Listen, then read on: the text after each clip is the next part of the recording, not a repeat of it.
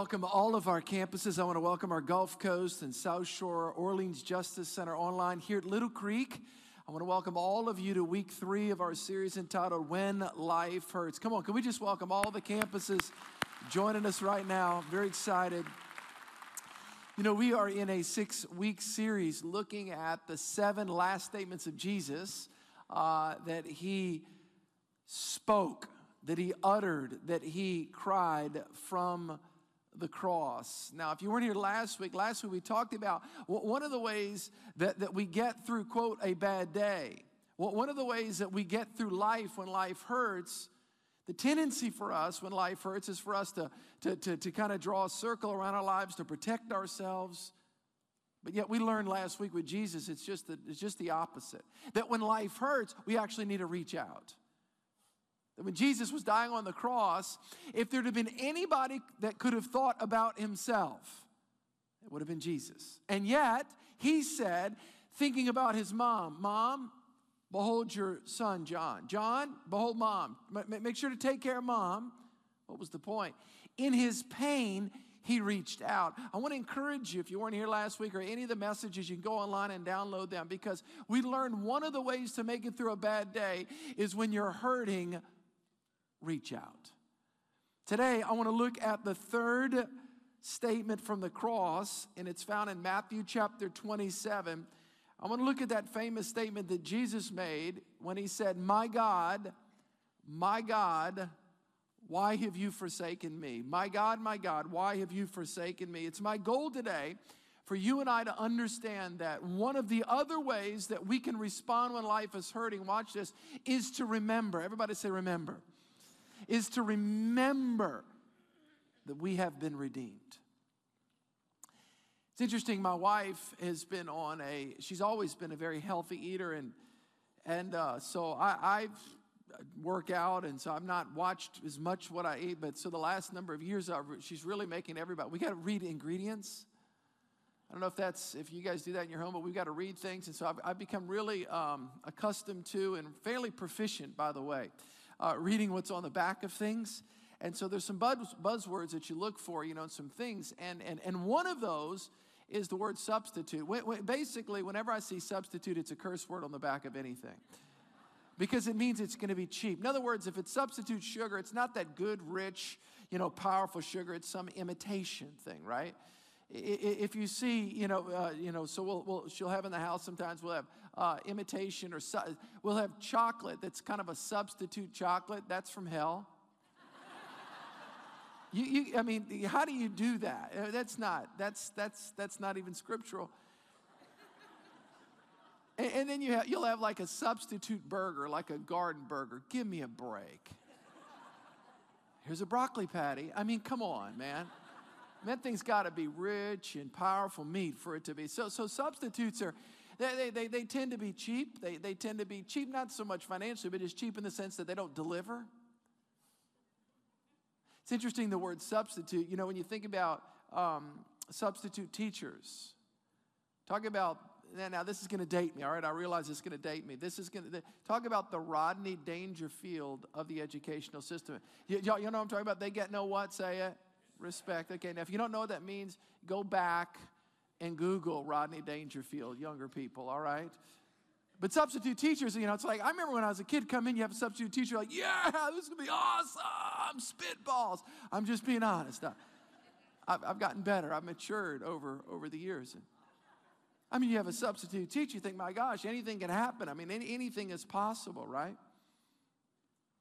There's something about there's something about substitutes. There's something about substitutes that, that can elate you, but there's also something about substitutes that can, can disappoint you.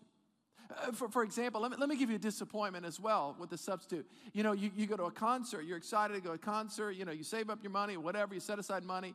And, and I remember when I was a kid, U2 was a big band. Of course, U2 still, I mean, 30 years later, it's, it's still rolling. Can you imagine going to a, to, I had some friends that went to Red Rock, Colorado to a U2 concert when we were teenagers. They got, I don't know even know how they pulled that off. We were in college they, and they went up there. Could you imagine uh, uh getting all the way up there to Colorado, going to a U2 concert, and U2's not there, but U3 is? I mean, would you be disappointed or what? Because it's a what? Everybody say it, a Okay, let me get more relevant. You, you, you, you, you are going up to New York and you're going to go to a Broadway show and you're going to go see the Phantom of the Opera and you're so excited about it because the person that's playing that role has been there and they're amazing. They're like the best ever. I mean, the best. And the day that you happen to go, the person that usually plays that role, that's played it 500 times, is sick. But good news, their substitute is playing. And you're thinking, how's this happening? So a lot of times you feel ripped off when there's a substitute.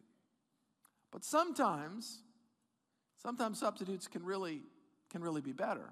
Back to the school system. Sometimes, yeah, you can have a substitute teacher. They're creative, they're innovative, they're amazing. I want to talk to you about Jesus being our substitute today, the importance of the substitutional work that Christ did on the cross for us. It wasn't a negative. It, wasn't, it wasn't a downer. It was actually a big, it was, a, it was an upper. It was something that was a win. It was something that was a massive positive for us. Jesus was on the cross for six hours. He was nailed on the cross. For those of you that know your Bibles, he was nailed on the cross at nine o'clock in the morning. And the Bible says that he hung on the cross for six hours, right? But something happened at 12 o'clock. At 12 o'clock noon, something happened and the and the and, and all the earth are, are, around there in Jerusalem, it goes dark. The sky goes dark. I want you to read this with me because I want to talk to you today about Jesus being our divine substitution. That something happens when we understand when we're going through a hard day, when life hurts, when things aren't going the way that we thought, it's this thought, it's this thought that He is our substitute. It's this thought that we've been redeemed. What does that mean? Matthew chapter 27, verse 45. Here's what the Bible says, verse 45 and 46. Now, from the sixth hour until the ninth hour, that's 12 noon, all right, until 3 o'clock. From the sixth hour until the ninth hour, there was, everybody say it, what? Darkness. Now, 12 o'clock noon is the brightest part of the day. 12 to 3 o'clock, that's supposed to be bright. It's supposed to be alive. I mean, it's just, you know, but, but the Bible says that there was a darkness that covered the land. The darkness moved in around 12 o'clock. Verse 46, it says, about the ninth hour, that's 3 o'clock, these are, this is moments before Jesus dies. The Bible says about the ninth hour, Jesus cried out with a loud voice, saying, Eli, Eli, Lama Sabachthani that is, translated, My God, my God, why have you forsaken me? Wow. The tone of these words were different than the words last week. The words last week was more of a statement when Jesus spoke, Mom, behold your son. John, John, behold your mom. That, that was a statement. That wasn't a cry. These words are different. These are not just statements. This is, this is, this is from the depth of his being where, where he's crying out. Now, I want to notice a couple things here. The word darkness, it's the Greek word skatos. Uh, remember, the Old Testament was written primarily in Hebrew, New Testament in Greek. And so this is a, this is a, a, a word, skatos, and it literally means obscurity. We don't know what God did. We don't know why it got dark. I don't know if there was like this solar eclipse. I don't know if this, this weather pattern. We don't really know. But we do know it was unusual and rare at 12 o'clock. Can you imagine 12 o'clock? For us, for something like that, it's like there's a tornado coming, there's something going on. For darkness at 12 o'clock, it's not supposed to happen right then. And yet it, it, it does. It got very, very dark in the middle of the day. And the scriptures go on to say that he cried out, he screamed out. Again, not a statement, not look, week one, not looking and say, Behold, today you'll be with me in paradise. That's a statement. This was different. This was from the depths of his being. He cried out. And what was the cry? The cry was what? It was a shocking statement. It was, it was a shocking cry. And, it's, and he said, My God, my God, why have thou forsaken me? What was happening right there? What was going on right there? Oh, oh, oh, why was it that Jesus, what, what, what, was, what, was, what was the transaction taking place that he felt forsaken by God the Father? Now, the word forsaken there literally means, watch this, abandoned, deserted, and rejected. He felt deserted by God the Father. He felt rejected. He, he felt, he, I mean, what, what, what, what, what, I mean, he walked with God the Father. We, now, we are at this church Trinitarians. We believe there's one, one God, but three distinct persons God the Father, God the Son, God the Holy Spirit. And yet, God the Son, the second person of the Trinity, walked with God the Father, and there was this communion. And, and, and, and what was it that took place? Listen, what was it that took place for him to say this? Forsaken. By, by the way, we, we, we know that he was he was rejected, forsaken, abandoned. Let's use the word abandoned there. We know he was abandoned by first Judas the night before.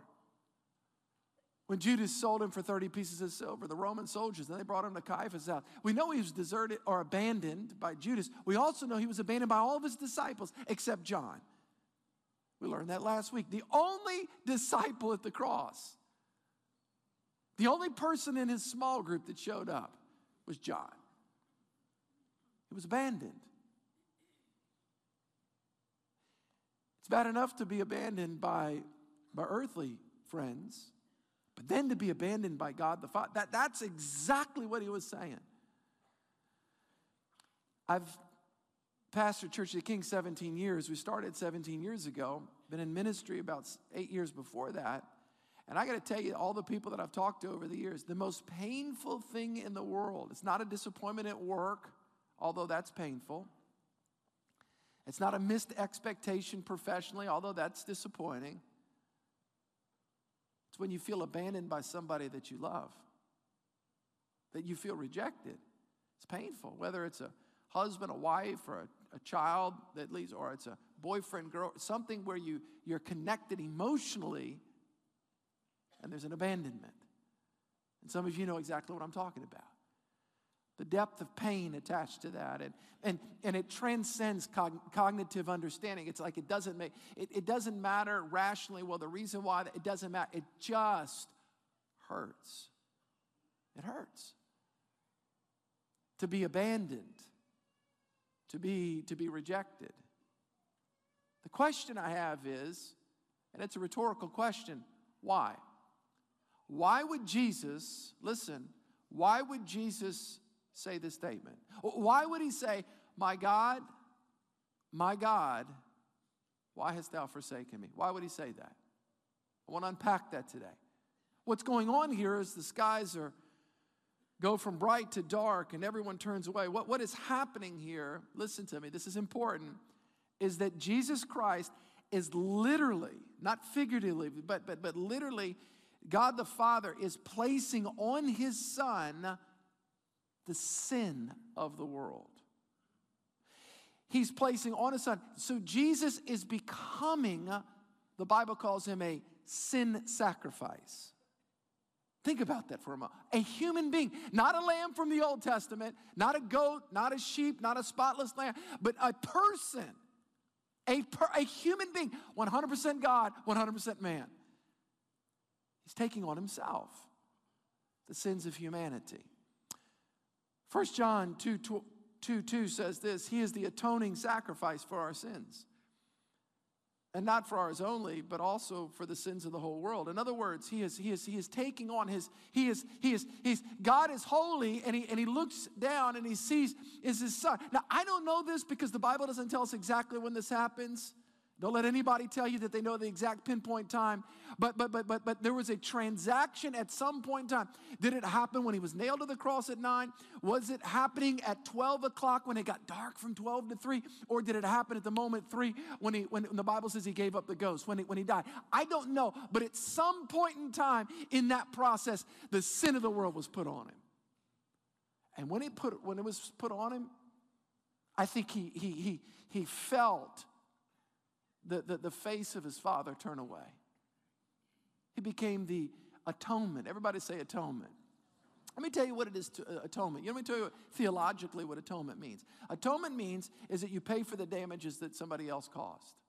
That's what it is. So, in other words, In other words, if, if, you're, if somebody does, if you do something, or if somebody else does something and you step in and intervene and say, look, don't worry about it, I got it. Why you got it? Well, because I just like you. I'm going to pay for the damages. See, see, the reality is when Christ died on the cross for us, what he was doing is he, he was actually, he was actually take, he was paying the price for the damages that we committed. Now, now this is deep, all right? Simple but deep. Jesus was dying on the cross. Don't miss this. Please don't miss this in our place. The reality is, we should have been dying on the cross.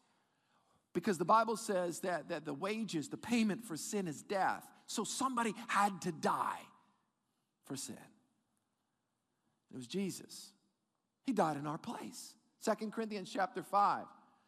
I know what some people say, by the way. Well, Pastor, I didn't live 2,000 years ago. I didn't. Wait, wait, wait, wait. I know you live right now, but how many know the power of the cross is so powerful? He, he, he, he paid for the sins that were going to happen in the, in the future.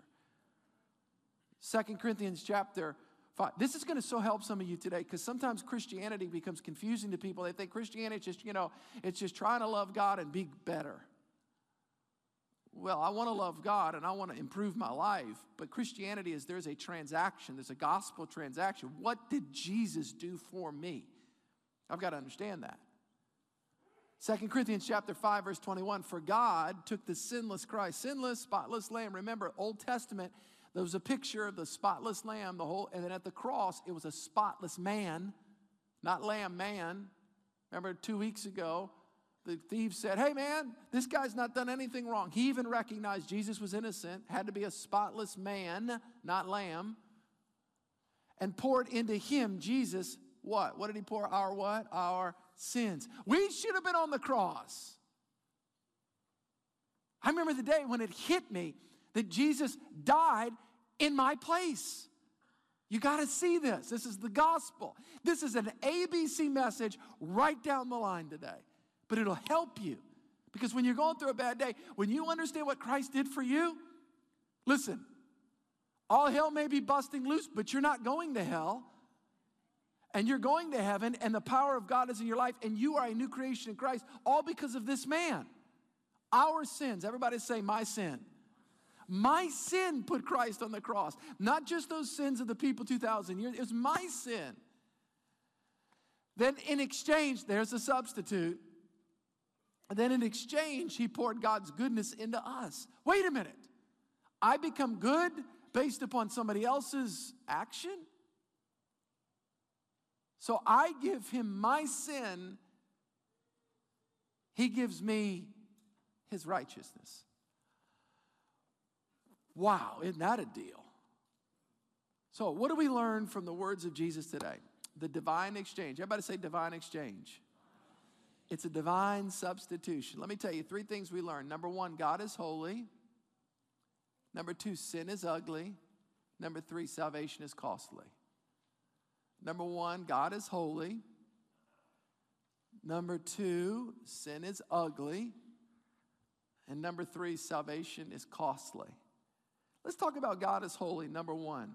What does it mean that God is holy? Revelation 4 8. Only place in the Bible. By the way, God is love. I know that God is love. Absolutely.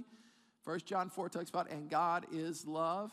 But the only place in the Bible where the word is used three times in a row is related to this characteristic of God God is holy. God is holy. Look what it says. Revelation 4 Holy, holy, holy is the Lord God Almighty, who was and is and is to come holy. Everybody say holy.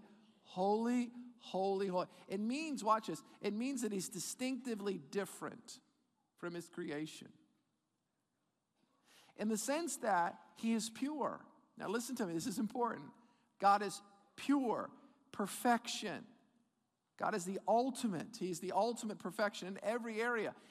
And he's pure. There's, there, there's no evil associated with God, there's no sin associated with God. God is holy, holy, holy. All right? By, by the way, um, last fall, two falls ago, I'm not sure exactly, I did the book of Revelation. Yeah, I think it was two and 15. And the fall, seven weeks, and you can get it online or you can get it. I, I taught through the book of Revelation. And in that, I talk one of the messages about heaven. a number of years before that, I did a series on heaven, and I taught for four weeks what heaven is like from the Bible, not from a dream I had, from what does the scripture teach. What does the Bible teach uh, about heaven? And the interesting thing about heaven is, as far as I can see from the scripture, the bright, watch this, the brightness of heaven, it, it, it comes from the emanation of who's God, God's name. God, in other words, God's nature is light and holiness, and that lights up heaven. There's a purity there. There's no sin. And I also talked about in heaven, there's no sin in heaven, there's no sickness in heaven, there's no worry in heaven, there's no stress in heaven, there's no taxes in heaven. Can I have a witness? I mean, at all. It's amazing. Heaven is an amazing place. And but, but, watch this. So so because God is in heaven and God is perfect and God is pure, sin can't go into heaven. So how, how, do, how do we reconcile this? But I want to go to heaven. Well, how do I go there? Because I know what I've got. I know what's in my life in the here and now. And I know what I struggle with. So how do I get there? And how do I spend eternity in heaven with God? Habakkuk chapter 1, verse 13, it says, Your eyes are too pure to look on evil. You cannot tolerate wrong evil. How, how is God in heaven pure? And how can I spend eternity with God knowing of my impurity? Well, how does that work? On the cross, Jesus Christ came to earth to die for our sins. And when he died for the sins of humanity, he died for the sins, watch this, of past, of present, and us now, future. Because this was 2,000 years ago. Don't miss this. And every evil deed, every lie, every time we cheated, every lustful thing, every, every, every heinous crime that was ever committed by us, word, thought, action, and deed. Remember, I taught a number of years ago there's sins of commission, there's sins of omission, there's sins of attitude. No, uh, so there's all of the stuff that we've done, all of the stuff that humanity's done, all of that, all, all of that, all of our sin, past, present, and future. When Christ died on the cross, there was a moment. I don't know if it was at nine o'clock when he was nailed. I don't know if it was 12 o'clock when it got dark. I don't know if it was three o'clock right before he gave up the ghost, the Bible says in the King James Version. All I know, there was a moment when all of the sin of humanity, including mine, was put on Jesus. And when that happened, because God's holy, God had to look away. And Jesus said, My God, my God. By the way, isn't it interesting? Only place in the Bible Jesus ever referred to God the Father as God. All before that, it was his Father. Sin affects relationship. God is, is holy. Wow, Pastor, this is deep. Usually you're funnier than this try to work something in, but this is a heavy topic. it's interesting when you come into church and worship. I remember before I was a Christian, I would come in before I was a Christian. All right? I remember during the singing part, the worship was so strong, and I, I would sense God. And I would, two things would happen. Number one, I would sense the bigness of who God was, and, and, and, and I, would, I would begin to tear up. And it wasn't because of the music. By the way, some people will say that sometimes, you know, I just come to that church, and whether they're saved, unsaved, whatever, some people will tell me, say, you know, I'll come to the church, I just start crying. I don't know why I'm crying. We're not releasing crying gas in the church. I want everybody to know that's not like, here it comes. There's not, it's, it's, it's, it's, it's because you're, you're sensing God. Are you with me? It, it's God, it's God. Eh, eh, I want everybody to say, say, God is holy. Okay, number two, I want you to say this, say, sin is ugly. Now, now I want to say, what is sin? Sin is simply defined as transgressing against God's word and God's law. It's, it's, it's going past it. There's prescribed boundaries that God set up in His word all right? And it's really interesting in our culture today because people perceive that God's word is restrictive in the sense of it's a negative.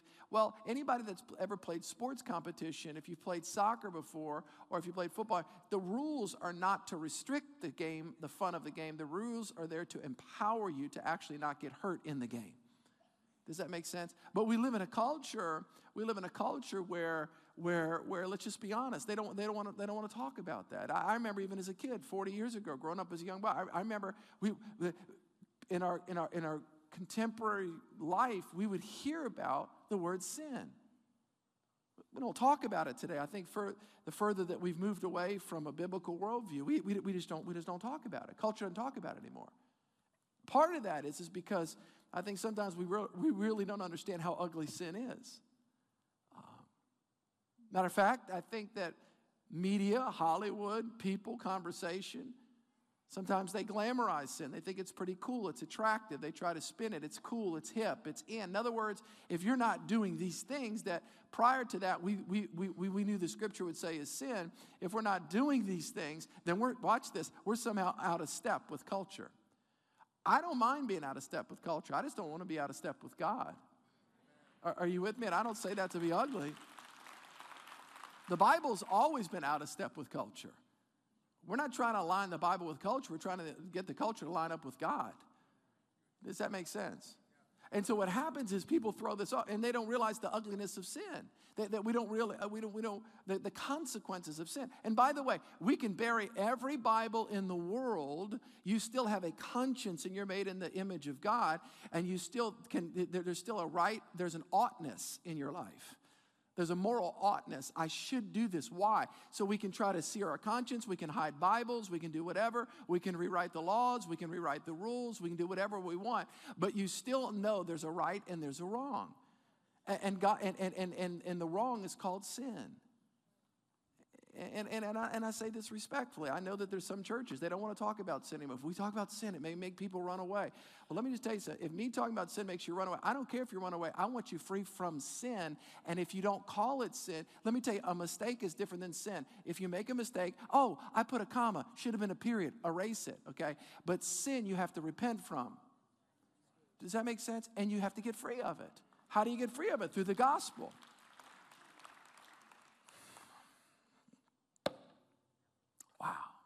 Sunday morning, you're talking about sin. Well, how do you talk about Jesus without, how do you talk about the cross without talking about it? You know, I, I as, a, as, a, as a young boy, I went to a church called St. Augustine. And it was, a, it was a church named after an ancient church father. Now, y'all, y'all this is really interesting stuff. St. Augustine was a, a, a, a church father. And it was really interesting what brought him, watch this, what brought him to Christ. Matter of fact, you ought to read, if you want to read some deep, heavy stuff, some theology, which is very powerful, he wrote a book called The City of God, but the book called Confessions. Everybody say Confessions.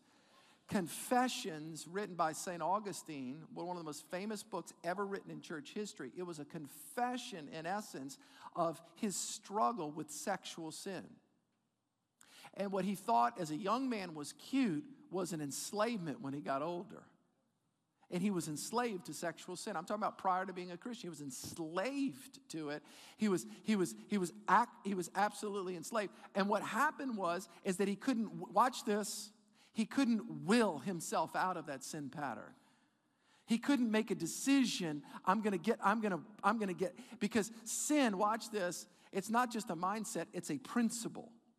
It's a spiritual principle, and you need a higher principle, the gospel, the power of God, to eradicate the stranglehold of sin. And what ended up happening is he cried out, like Paul the Apostle in, in Romans 7. He goes, Who shall deliver me from this body of death? Praise God, the Lord Jesus Christ. What happened to St. Augustine is he finally got freed by the gospel. I want to say this to you guys. I want to say this to every single person, every one of our campuses. You do not have to live enslaved to habitual sin.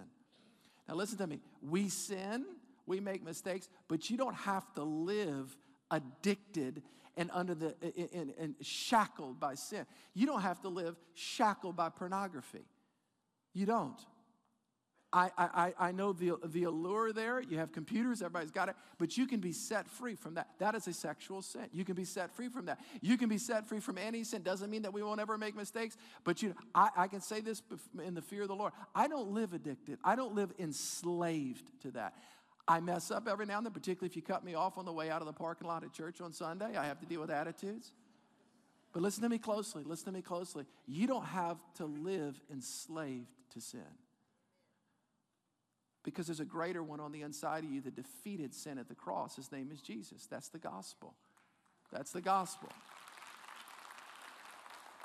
But if we don't call it for what it is, if we don't call it for what it is, and that's where our culture is. Matter of fact, I had some people one time tell me that, that approached me and said, We like Church of the King, we like the music of Church of the King, but you guys are behind the times. You're not in step with culture. We're waiting, we're waiting till you guys come around.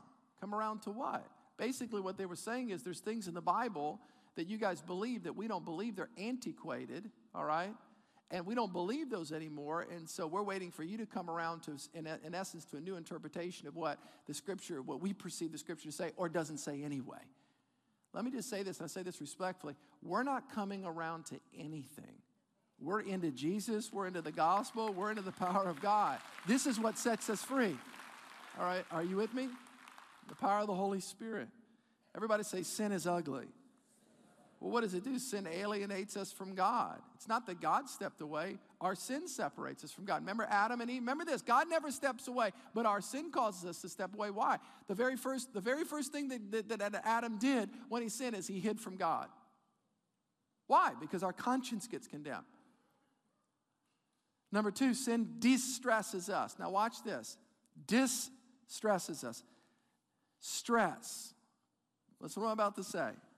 Our society is breaking down with stress. It's stress and there's worries and all these emotions and all these fears and emo- all these things, all right?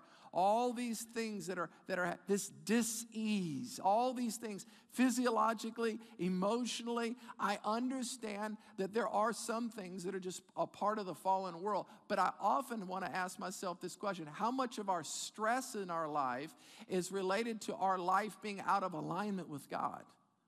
I just, I'm just asking. I'm just asking. How much of the stress, uh, there's a certain amount of stress in our lives, right? Driving to work, there's a certain amount of stress, and a certain amount of stress is healthy, but chronic stress, and there's worry and anger and fear and all the, I, I'm wondering how much of that is related to us not being in a right relationship with God. I'm just wondering. I would say this our biggest problem is not financial, our biggest problem is not marital, our biggest problem is not professional. All those are real. I'm not de- denying those. I'm saying the biggest problem for us is where are we in our relationship with God? Because here's what I found when we're in right relationship with God, things begin to work themselves out. That, that's what I found because you have a power now working on your behalf, namely God. I'll never forget my dad right before I got saved in October 1987. I was a freshman in college. And I came in one night and I, and I, was, I was out with some friends and I was not in the right frame of reference and we were partying and acting crazy and stupid. And I, never, I remember sitting down and I was like, man, you know, I have this girlfriend problem. I got this problem and this problem. And he just kind of went for it. He said, Steve, your biggest problem is your, pro- not, those are not your problems. Those are secondary causes. Those are symptomatic issues. Your biggest problem is your problem with God because you've been running from God and stiff arming God until you put your arm down and you embrace God. Because when you, here's the thing, here's the thing. We were not created by God to live in conflict with God. It's life is conflictual enough. Let's remove the one conflict that's not real good for us. Let's get in harmony with God, and then we can actually, God gives us power to deal with the crazy world around us. Are you with me? Everybody say this sin is ugly. Oh man, I got so much on that point, but y'all can't handle any more talk about sin. All right, let's go to the last and final point. All right, number three, salvation is costly. I'll finish with this. In other words, for you and I to go to heaven, it costs God. It costs God something. You ever heard the term? Uh, you ever heard the term? What skin do you have in the game? You ever heard that? You got any skin in the game? You ever heard that? Let me tell you something. Jesus had some skin in the game. He didn't send an angel to die on the cross. I mean, he had some skin in the game. Salvation is 100% free for us, but it's big time costly for God. Romans chapter 3 says this. I got two more scriptures. Here's one. For God presented Jesus as the sacrifice for our sin our sin. When you're going through a hard day, how does this help me, Pastor? How does it? Because I'm telling you something. The fact that you are redeemed, the fact that you've been washed by the blood of Christ, the fact that your eternal home is secure, the fact that Christ lives in you by his Spirit, the fact that you're not being held in contempt because of your sin, because of your trust in Christ. For God presented Jesus as the sacrifice for our sin. People are made right with God when they believe, not when they do. It's not feeding the poor doesn't make you right with God. That's a good thing. We don't feed the poor at Church of the King to make us right with God. We help the poor because we are right with God, because of Christ, because they believe that Jesus sacrificed his life, shedding his blood. So, what does this mean, Pastor? Let me wrap this up. There's a story of two guys that grew up together. Very similar backgrounds, very similar upbringings. One guy got addicted to drugs and got into cocaine and started stealing a little bit to support his habit, got busted by the law, and he was going to court to hear what the judge says as he laid down the sentence. Talking about the gospel. What is the gospel? And the judge, interestingly enough, there was another young man in that scenario. Two young men grew up. One went into drugs, the other one went through college, went to law school, and, and became a judge the judge that was to lay down the sentence for his friend. They hadn't seen one another in a long time, and his friend walked in, and there was a sense of relief in the sense of my friend is going to be lenient, I'm sure, on me. We grew up together, we shared a lot of good stories together, we were very close. It was actually just the opposite. That when the sentence was laid down, it was the, it was the strictest sentence ever, the strongest verdict ever as a guilty form. And the harshest penalty, fine, harshest you could. And everybody was aghast, like, oh my God, can't believe that. The second thing that happened, though, is when the gentleman went over to begin to deal with the ramifications of the costs and the penalties attached to that, the judge came to his side and said, Listen, I'm going to take care of that. I'm personally going to pay for that. What? I'm going to take care of it. Take care of what? All of your fines and all of your penalties. Say, Pastor, how is that the gospel? Let me tell you something. When Jesus, listen, and God the Father looked down at our sin, here's what he said guilty, highest fine possible. And then he took off his robe and said, I'm going to pay for that. I'm going to take care of that. You guys ever heard the thing out of court settlement? You, ever heard that? It's a big thing. I mean, let me tell you, you don't want to go to court. It's a very laborious process, a lot of bureaucracy, a lot of stuff. You want to settle out of court. The gospel is the greatest settlement out of court because, because every single person is going to stand before God the Father one day as God the judge. But for the Christian, we're not going to stand before God as the judge. We're going to stand before God as the rewarder of good deeds. Because God is the judge. See, our, our case, don't miss this, was settled out of court. What do you mean out of court? All the characters in the drama related to God. Salvation is 100% free. Number one, the judge was God the Father. Number two, the advocate, the lawyer, was Jesus the Son. And number three, the fine was paid. Justice was served, and mercy was served, and we are the 100% benefactors of that. How many of y'all are grateful for that? Isn't that powerful? Oh, yeah, we were. Don't, don't let anybody tell you that salvation is free. It's free for you, it's free for me. But it was big time costly. Big time costly. I'll close with this scripture in Galatians chapter 3. Here's what it says But Christ has rescued us. I've been rescued. I've been re- see if you don't see how sin, how ugly sin is. Just let me tell you something. Every time we deny sin, we lower the gospel down a little bit. We lower the graciousness of God down a little bit. But if you see the ugliness of sin and how sin wants to destroy our lives, thank God, then it lifts up the greatness of the cross. It lifts up the greatness of Christ. It lifts up the greatness of what God did for us. You with me? But Christ has rescued, everybody say rescued. He's rescued us from the curse, the pronouncement by the law, guilty. Our sin, Guilty. When he, Jesus, was hung on the cross, he took upon himself the curse of our wrongdoing. Bam! What's my position now, Pastor? To receive. Everybody say, receive.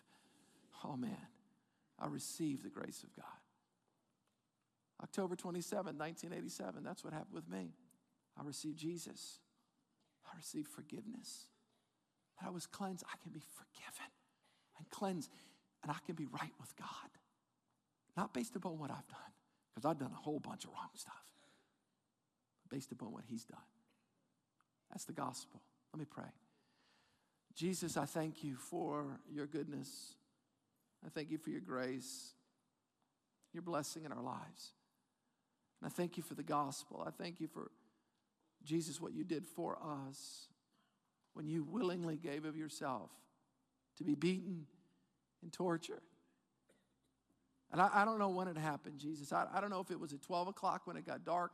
I don't know if it was 3 o'clock when you said these words, but at some point in time, in that cross event, at some point in time, the Father turned his face from you and you felt it. But you took that for Steve. You took that for, for me.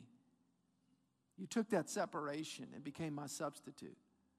You took it for each one of us. If you're in this place today and you do not know Christ, I, I don't know how I could have laid it out any plainer, and I say that in the fear of the Lord. I, it, the, the gospel is Christ was born, Christ lived, Christ died, Christ was buried, Christ rose from the dead. Christ is coming again. The question is do you know Jesus? Are you still walking around carrying the guilt of your own sin? Or do you have a Savior? Have you trusted Christ as your Savior? Do you know Jesus? If you're in this place today and you say, Pastor, pray for me, I need Christ. I'm not sure about my relationship with God. I need the blood of Jesus to wash me, to cleanse me. If that's you at every one of our campuses, all the campus pastors are on stage at the South Shore and the Gulf Coast campus. All of you at the Orleans Justice Center, this is the message of forgiveness, of cleansing, of God giving you another chance. What a message. What a powerful message. And every single one of us joining and say, Pastor, pray for me. I need Jesus. I need the blood of Christ to wash me and cleanse me. If that's you, the count of three, would you just lift your hand up high? Pastor, I need Jesus. If that's you, one, two, three, quickly hold it up high so I can see it all over the place so I can pray for you.